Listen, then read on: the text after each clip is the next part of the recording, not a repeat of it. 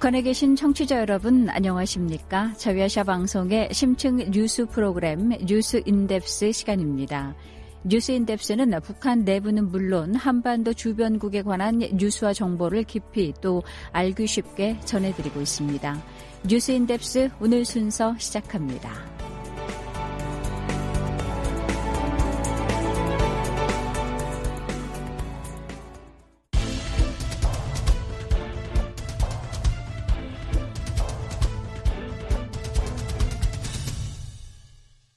북한 뉴스를 깊이 있게 전해드리는 심층 보도 시간입니다. 북한이 이르면 이달 중 7차 핵실험에 나설 준비가 됐다는 한미 양국의 평가가 나온 가운데 중국과 러시아는 계속 침묵하고 있습니다.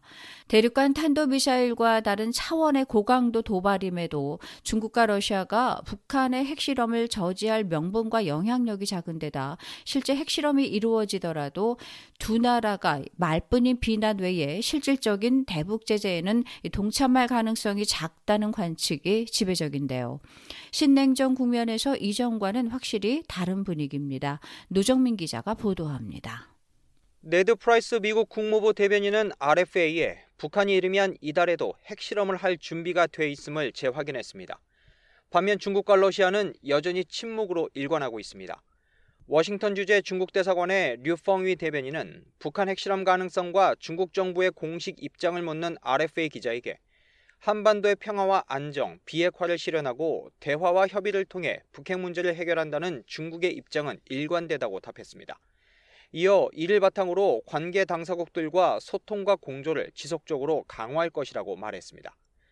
또 류 대변인은 류 샤오밍 중국 한반도 사무특별대표가 관계 당사국을 잇따라 방문하면서 한반도 문제에 대해 의견을 교환했다고 덧붙였습니다. 북한의 잇따른 미사일 발사와 핵실험 임박 경고에도 여전히 대화를 통한 문제 해결을 내세우고 있는 겁니다. 중국 전문가인 이성현 미국 조지 H.W. 부시 미중관계기금회 선임연구위원은 RFA에 최근 러시아와 미국, 한국 등으로 광폭 행보를 보인 류샤오밍 특별대표를 통해서 중국이 여전히 현상 유지를 선호하고 있다는 분위기를 느낄 수 있다고 평가했습니다. 류 대표의 방한 기간에 북한이 동해상으로 미사일을 발사했지만 비난 대신 북한에 대한 비핵화 정책은 확고하고 평화적인 해결을 원하며 관련국들이 긴장을 고조하는 행동을 하지 말아야 한다고 말했기 때문입니다. 중국 정부 내부에서 가장 북한 정책에서 가장 책임 있는 실무적인 역할을 맡고 있는 인사의 입에서 직접 나온 발언에 의거해서 우리가 평가하면은 중국의 대북한 정책이 현재 미중 관계가 악화되고 있는 상황에서도 또 한반도에서 긴장이 고조가 되고 있는 이런 상황에서도 적어도 현재까지는 기존의 한반도 정책의 큰 틀을 유지하는 현상 유지를 하고 있구나라는 것을 우리가 판단할 수 있겠다고 생각합니다. 반면 한국 정부는 이달 초 북한의 핵실험을 저지하기 위한 중국 정부의 역할을 거듭 강조했습니다. 류 특별 대표가 한국을 방문했을 때 노규덕 한국 외교부 한반도 평화교섭 본부장은 북한이 상황을 악화시킬 수 있는 추가 조치를 자제하고 대화로 복귀할 수 있도록 중국이 역할을 해줄 것을 요청했습니다. 하지만 북한이 과거 중국의 설득에도 여섯 번의 핵실험에 나선 사례를 고려할 때 중국의 중재 역할이 별다른 효과를 발휘하지 못할 수도 있다는 지적도 있습니다. 이병철 한국 경남대학교 극동문제연구소 교수는 RFA에 중국의 입장에서 북한 핵실험이 큰 부담이 될 수 있음에도 북한은 이와 관계없이 예정된 길을 갈 수 있다고 내다봤습니다. 중국이 굉장히 노력이 많이 했지만은 여섯 차례 핵실험을 이루어왔기 때문에 7차 핵실험 역시 중국의 의도대로 안 될 가능성은 저는 여전히 있다고 봅니다. 그렇다면은 중국이 그러면 어떻게 할 건가에 대해서는 한동안 굉장히 냉각이 되겠죠. 북중 관계가. 김정은 입장에서는 여러 가지를 이제 전략적으로 고민이 아마 깊어질 것 같아요.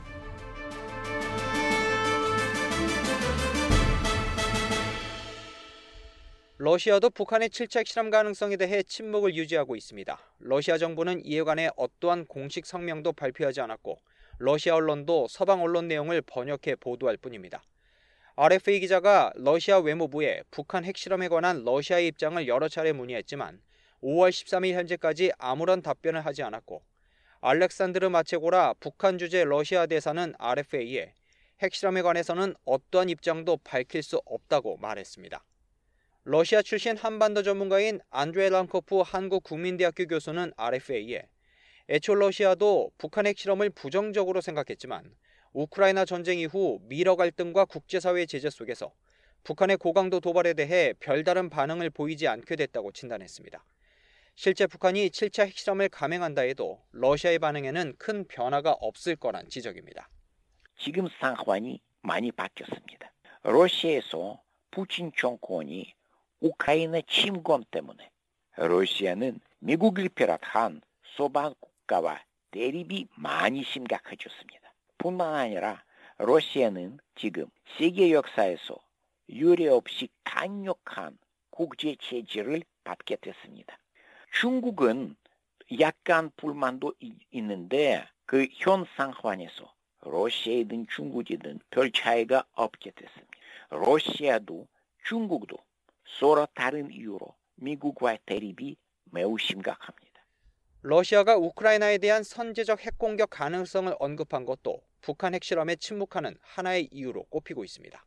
러시아는 상대적으로 중국에 대해서는 그게 조금 압력이 덜할 거라 봐요. 이제 우크라이나 등등 인해 가지고 러시아도 어찌 보면은 선제 핵무기를 사용할 수 있다는 이야기까지 많은 사람들이 이야기하니까 북한이 핵실험하는 것에 대해서는 중국만큼은 그렇게 강도 높게 제어를 하지 않을 거라는 게 제 판단입니다. 또 러시아로서는 핵실험 이후 국제사회 관심이 북한으로 쏠릴 때 그 틈새를 노릴 수 있다는 계산도 하고 있을 거란 관측이 제기되고 있습니다.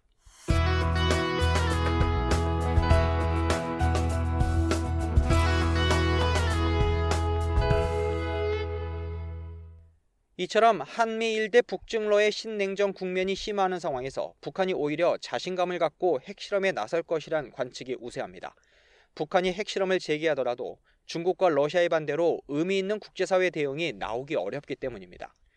이성현 선임연구위원은 북한이 핵실험을 감행하면 미북 관계가 완전히 단절되면서 식냉전 수준으로 후퇴하게 될 텐데 이 또한 북한에는 전략적인 도움이 될 것으로 평가했습니다. 이미 진행 중인 신냉전 구도에서 중국은 북한의 미사일 발사와 핵실험 이후에도 안보, 경제, 이데올로기적 보호막이 되어줄 수 있기 때문입니다. 현재 진행되고 있는 미중 경쟁 구도 속에서 북한 역시 미국과 대립각을 세우게 되면 중국은 누구 편을 들겠습니까? 북한 편을 들 수밖에 없는 상황이 되어버리고 그러면 북한이 원하는 신냉전 구도가 더 빨리 구축될 수밖에 없는 것이죠. 그래서 신냉전 구도에서 중국은 북한의 핵실험, 미사일 실험 도발 행위를 용인해 줄 수밖에 없고 또한 경제적으로도 북한 정권이 파산되지 않도록 북한에게 경제적으로 도움을 제공해 줘야 됩니다. 그렇기 때문에 신냉전 구도가 북한에게는 전략적으로 도움이 되는 아이러니가 존재하는 것이고 반면 중국의 전략적 판단에 따라 북한의 핵실험을 저지할 가능성이 여전히 남아있다는 관측도 있습니다. 이병철 교수는 미국이 북한의 ICM 개발과 핵실험의 대응으로 사드 추가 배치를 포함한 미사일 방어망을 확대해 구축해 나간다면 미중 간 전략적 균형이 중국에 불리하게 작용할 수도 있다며 이같이 분석했습니다. ICBM하고 다르게 핵실험은 중국으로부터 엄청나게 안 좋은 징후니까 왜냐하면 미국의 전략 자산이나 여러 가지 그런들이 한반도로 전개되면은 중국으로서는 부담이 되잖아요 안보적으로. 예, 그래서 중국은 그게 굉장히 핵실험만큼은 어떻게 하든 좀 막으려고 노력을 많이 할 거예요. 이 교수는 핵실험 여부에 대한 보상을 놓고 북한과 중국이 협상에 나설 가능성도 제시했습니다. 자오통 중국 카네기 칭화 글로벌 정책센터 선임연구원도 지난달 RFA에 중국 정부가 북한 핵실험을 반기지 않을 것이라고 전제하면서 국제사회로부터 북한의 영향력을 행사하라는 압박을 받는 정치적으로 매우 곤란한 입장에 처할 것이라고 관측한 바 있습니다. 그동안 대륙간 탄도미사일까지 북한의 거듭된 도발에도 소극적인 태도를 보인 중국과 러시아. 오히려 두 나라는 북한의 도발 억제를 위해 미국이 바뀌어야 한다는 미국 책임론을 내세우면서 지난 3월 24일 북한의 대륙간 탄도미사일 발사에 대한 유엔 안보리 차원의 새로운 대북 제재 결의안에도 반대하고 있습니다.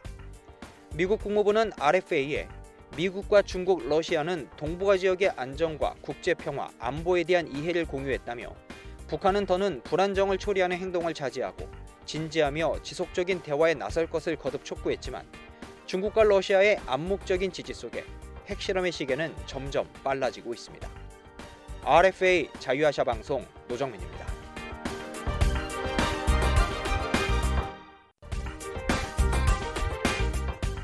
여러분께서는 RFA 자유아시아 방송의 뉴스 인덱스 듣고 계십니다.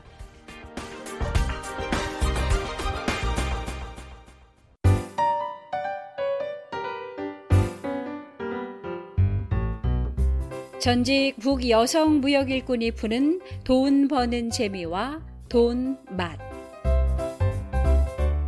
사회주의 계획 경제를 앞세웠던 북한에서도 시장 경제는 주민들의 일상생활 속에 뿌리 내리기 시작한 지 오래입니다.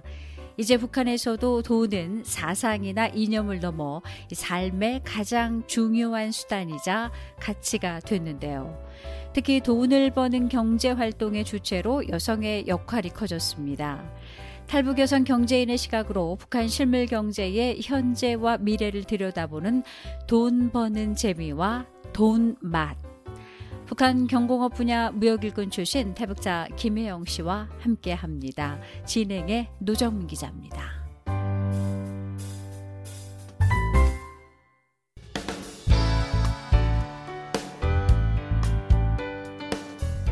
네, 오늘도 김혜영 씨와 함께합니다. 혜영 씨, 안녕하세요. 아, 안녕하세요. 감사합니다. 네. 이 코로나 확산으로 단둥시가 지난 4월 말부터 봉쇄 조치를 단행했습니다. 아, 최근 단둥시에 있는 네. 북한 주민 상황에 대해서 혹시 들어보신 내용이 있나요? 또 중국 현지에 있는 지인으로부터 5월 11일 상황을 전해 들었어요. 예. 여전히 도시를 거기서도 봉쇄하고 뭐 코로나 검사와 방역을 엄격하게 하고 있다고 합니다. 단둥에는 북한 식당 동업원들도 있고 또 에아벌이에 나선 북한 노동자들도 있다고 하는데요. 조금 공장에서 일하는 노동자들은 전혀 일주를 못하고 그 공장 안에서만 일을 한다고 합니다. 예. 단동에 또 북한 식당은 또 코로나가 확산하면서 문을 닫은 지좀더 오래됐고요. 네. 식당 종업원들은 그 중국 당국의 감시 아래 계속 경비돼 있다고 합니다. 예. 그리고 뭐 북한 화물열차 뭐 운행이 재개되면서 단동과 신인수 사이에 무역길이 조금 열렸고 일부 거래가 이루어지기도 했지만은 뭐 지금은 중국 쪽에서 아예 닫고 있다고 합니다. 예. 예. 이런 가운데 북한에서도 코로나 확진자가 나왔다고 하니까 한수비 봉쇄와 방역 조치가 더 강화될 것 같다고 뭐 장사나 무역은 너무나도 이제 앞으로 더 힘들어질 것 같다고 하네요. 예. 네. 그 단둥시가 봉쇄되면서 사실 그 기간 동안 북한 노동자들이 일을 못하니까 또 수입이 없잖아요. 네. 예, 그 돈을 벌지 못하는 기간에 이 노동자들에게 미치는 영향은 뭘까요? 아이고 뭐 공장이나 뭐 식당 등에서 뭐 월급을 받지 못하는 상황이니까 당장 북한 노동자들이나 식당 종업원들이 난감한 상태일 것입니다. 예.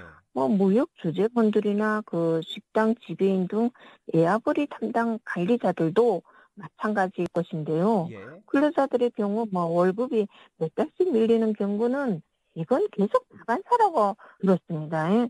매달 돈을 주면 그 돈을 모아서 이 사람들이 탈북을 할 수 있다는 정도로 쓴다는 아주 그 우려 때문이죠.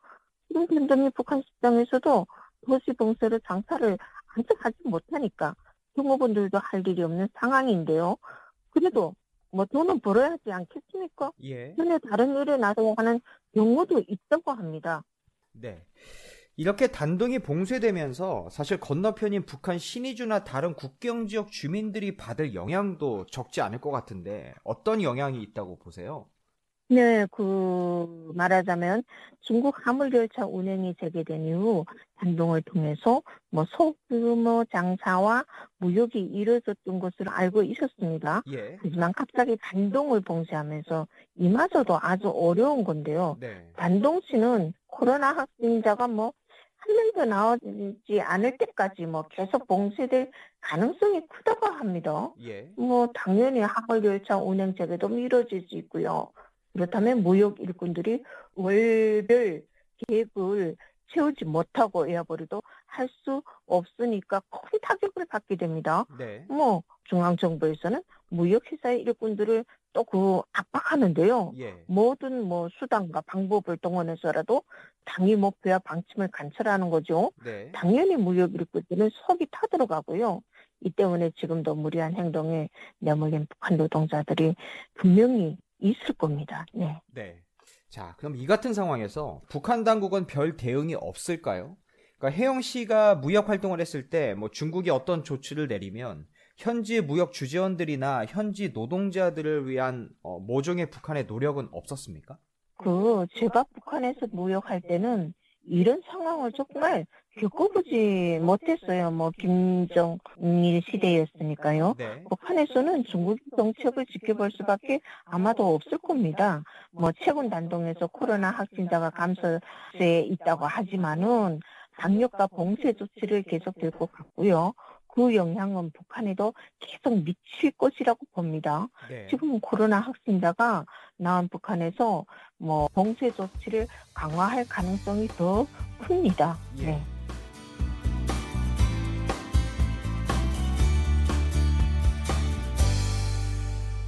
그 월급을 받지 못하는 북한 노동자들이나 식당 종업원들의 생활도 궁금한데 어, 뭘 어렵다고는 네. 들었습니다. 어, 그런데 이제 돈을 네. 모아놓지 않았거나 당장 쓸 돈이 없는 노동자들도 분명히 있을 텐데요. 있죠. 뭐 북한 노동자들도 종종 시장에서 뭐 쇼핑을 합니다. 예, 먹을 것도 사 먹고 또 막 자기가 필요한 것도 사서 쓰죠. 하지만 지금은 거의 방치 상태가 뭐 다름없다고 할수 있습니다. 예, 시장 지배인이나 노동자들을 감시하는 이것 보위원들은 나름대로 또그 돈을 융통하겠지만은 식당 종업원들이나 그 노동자들은 아주 부족한 시장의 강금과 같은 격리 생활로 몸과 마음이 많이 펴져 있다고 들었습니다. 예, 뭐 쇼핑을 상상도 못하고요. 그 지배인이나 관리인에게 모든 것을 의지해야 하는데 그들이 생활이 여의치 않으니까 가지도 오지도 못하고 발만 동동 구르는 상황이라고 들었습니다. 예. 네. 그 단둥 시의 봉쇄로 북한 식당 같은 경우에는 적자를 면치 못할 것 같은데 이 봉쇄가 네. 풀린다고 해도 이 적자를 메꾸는데 좀 시간이 오래 걸릴지도 모르겠습니다. 어떤 해결책이 있을까요? 네.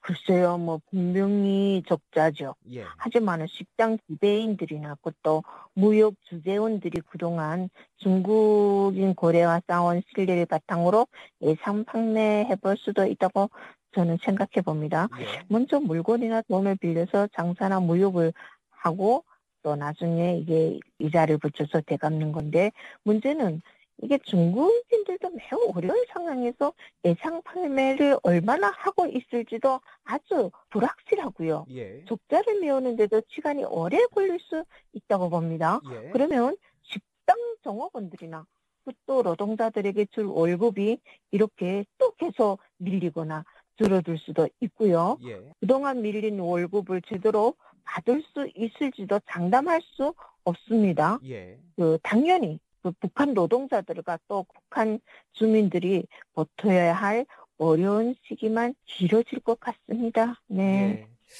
아, 이번 단동시 봉쇄 조치를 보니까 이 사회주의 국가의 코로나 정책이 참 음. 무모하다라는 것을 느끼는데 또 마침 코로나 확진자가 나왔으니까 북한에서도 어, 더 방역 대책이 강화되겠죠. 아, 앞으로 네. 중국 내 북한 노동자들이나 북한 주민들의 생활은 어떨 거라고 보시나요? 네. 지금은 중국 내 무역업자나 근로자들 모두 어려운 시기를 보내고 있고요. 네. 특히 뭐 불법 신분으로 체류하는 탈북민이나 노동자들이 가장 힘들 거라고 생각합니다. 예. 이들은 뭐 도와주는 사람이 많지 않으니까요. 오히려 주민들에 대한 통제를 더욱 강화하고 그리고 또 이동이나 장사 등이 이게 또 크게 제한을 받을 겁니다. 예. 한편으로 북한이 코로나 발생을 인정함으로써 국제사회의 인도적 지원을 받아 주민들에게 또 작은 도움이 될 수만 있다면 참 좋겠습니다. 네. 네. 오늘은 그 단둥시 봉쇄에 따른 현지 노동자들의 생활에 대해서 한번 짚어봤는데 예, 돈 버는 재미하던 맛 오늘 순서는 여기까지입니다. 지금까지 북한 무역 일꾼 출신 탈북민 김혜영 씨와 함께했습니다. 혜영 씨 오늘도 고맙습니다. 아, 감사합니다. RFA 자유아시아 방송 노정민입니다.